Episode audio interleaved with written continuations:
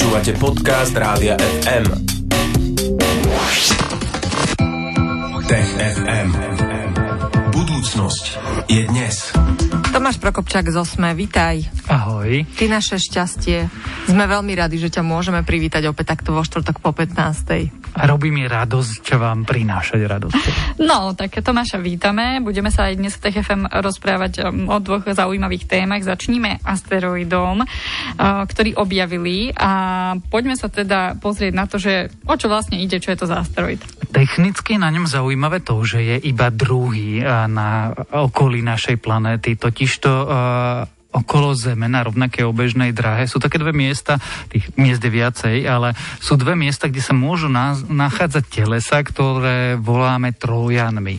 A to sú takí súputníci našej planéty.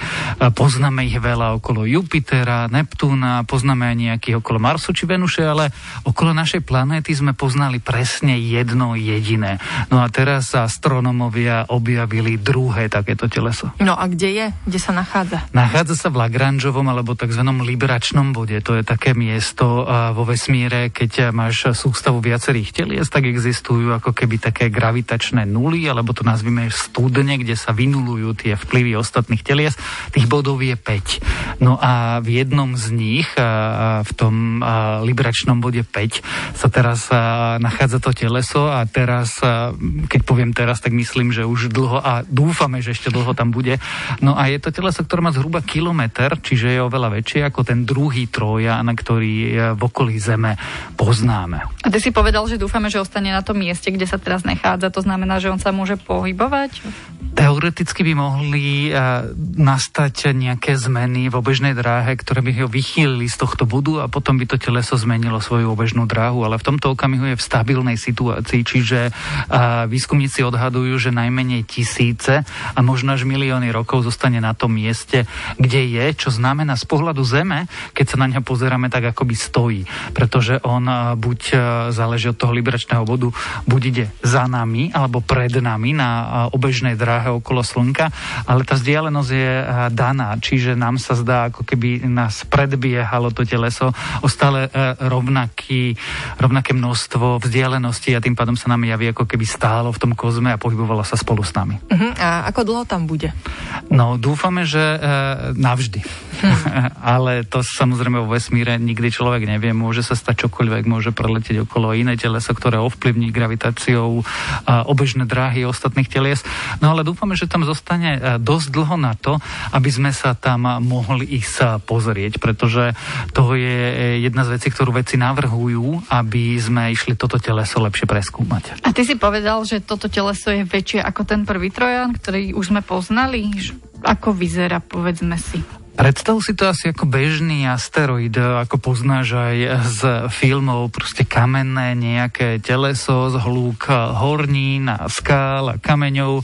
A nevieme ako veľmi hustý, ani nevieme zatiaľ povedať, že čo presne je to zloženie, z akých látok sa skladá, ale predstav si to ako asteroid. No a ten prvý, ktorý sme objavili v roku 2011, mal 0,3 km v priemere, čiže 300 metrov.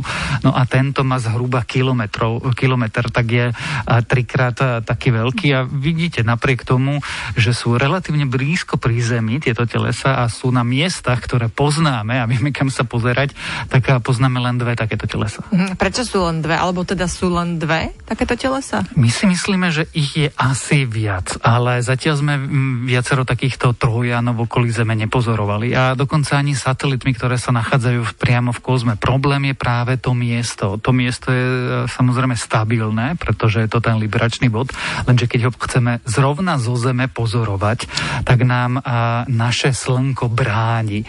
Čiže a, keď sa pozeráme teleskopmi, tak máme len veľmi krátke časové okno pred východom slnka alebo západom slnka, keď sa tam môžeme pozerať. No a potom žiara našej hviezdy všetko prehlúši akoby. A to isté sa odohráva aj v kozme. Čiže tie miesta sú z nášho pohľadu v takej situácii alebo v takej oblasti, že sa veľmi ťažko pozorujú. No a majú tieto asteroidy aj nejaký význam? Máme z nich my nejaký úžitok napríklad? A minimálne pre základný výskum je ten význam veľmi veľký, pretože sa predpokladá, že tieto telesa sa do tohto regiónu dostali už v čase, keď vznikala naša planéta a sú na tej stabilnej obežnej dráhe miliardy rokov. Čo v preklade znamená, že nám môžu povedať, ako vyzerali podmienky pred e, tými 4,5 miliardami rokov, keď sa formovala naša slnečná sústava a naša planéta v nej. A mohli by nám e, odpovedať alebo dať odpoveď na niektoré hypotézy, ako to bolo kedysi, čo sa z čoho skláda, aké e, sú pomery prvkov a podobne, čo by nám zase e, dalo nejaký impuls k tomu, aby sme vedeli lepšie vysvetliť samotný vznik našej slnečnej sústavy. Budeme sa rozprávať s TFM aj na ďalšiu tému. Už o chvíľu bude reč o tom, že kosatky sa vraj navzájom učia, ako ukradnúť rybárom ryby. Predstavte si, zostaňte s nami. Tech FM. Tech FM je rubrika, ktorú vám v Popo FM, v Rádiu FM prinášame vždy vo štvrtok po 15. Stále je tu s nami Tomáš Prokopčak z Osme. Už sme sa rozprávali o jednej vesmírnej téme a teraz sa vrátime na Zem. Kosatky sa navzájom učia, ako ukradnúť rybárom ryby. E, tak čo sme o kosatkách, Tomáš, doteraz vedeli? Že sú to veľmi bystré zvieratá, sú to naši vzdialení príbuzní, pretože sú to morské cicavce. Nie sú to veľryby, ale vedeli sme, že oveľa bližší príbuzní ku kosatkám sú delfíny. Uh-huh. No a že majú relatívne zložité spoločenské štruktúry a po materskej línii. Oni vytvárajú najprv ako keby materskú skupinu, kde je matka, jej potomkovia, na základe toho vytvárajú klany, že sa viacero matiek potom združuje a občas vytvárajú väčšie a väčšie skupiny.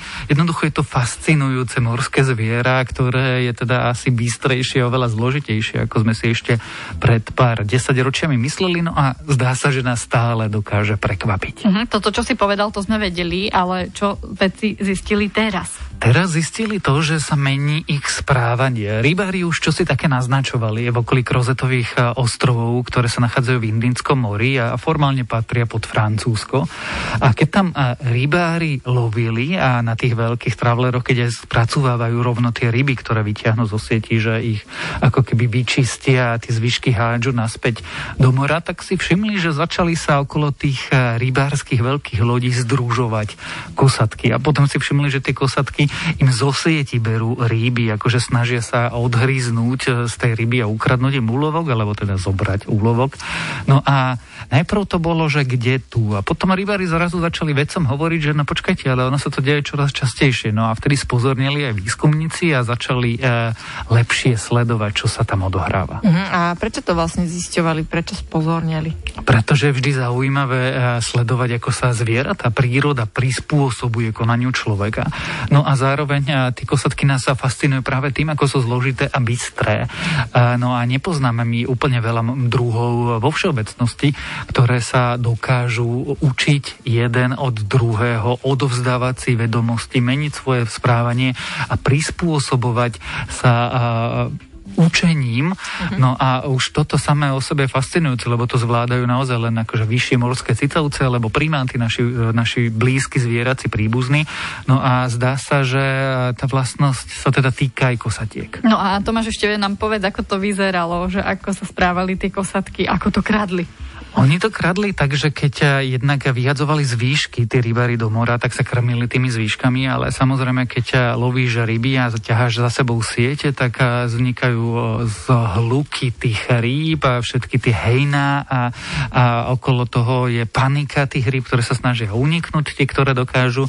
No a kosatky sa naučili, že keď budú v okolí, tak sa im to možno oplatí, možno, že sa im oplatí aj byť bližšie ako len v okolí. No a potom sa naučili naučili, že pre ne vlastne nie je úplne nebezpečné, keď e, z tých sietí, ktoré e, sa vyťahujú, tak si buď niečo uchmatnú, alebo počkajú, ako e, sa tá sieť vyťahuje a už ste asi videli, že z toho vypadávajú mm-hmm. niekedy tie ryby, ktoré ako keby nie sú dobre zachytené.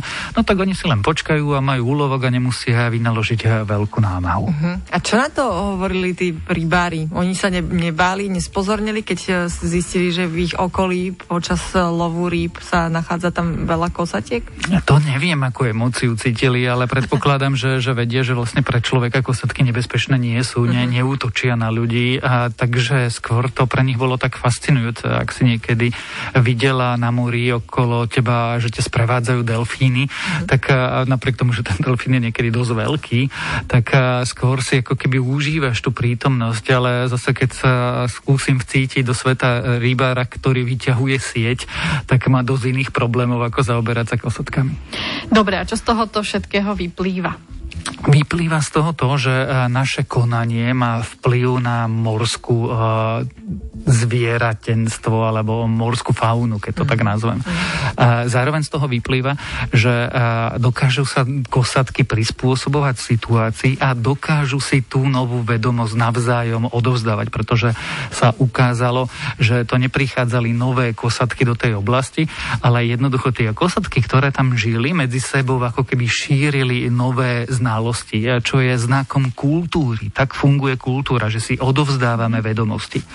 No a, a ak toto všetko platí, tak možno je e, pravecou e, takým impulzom, alebo by malo byť takým impulzom, že tie kúsletky sú asi oveľa zaujímavejšie, ako sme sa niekedy domnievali a možno by nebolo úplne nesprávne im venovať e, viac času. Verím, že im vedci venujú viacej času a my sme venovali kozatkám e, druhú časť dnešného Tech FM, ktoré pre vás pripravil Tomáš Prokopčak z Osme, ktorého veľmi rady privítame opäť o týždeň vo štvrtok po 15. Ahoj Tomáš. Ahoj. Tech FM. Stream, živé vysielanie a playlisty nájdete na www.radiofm.sk.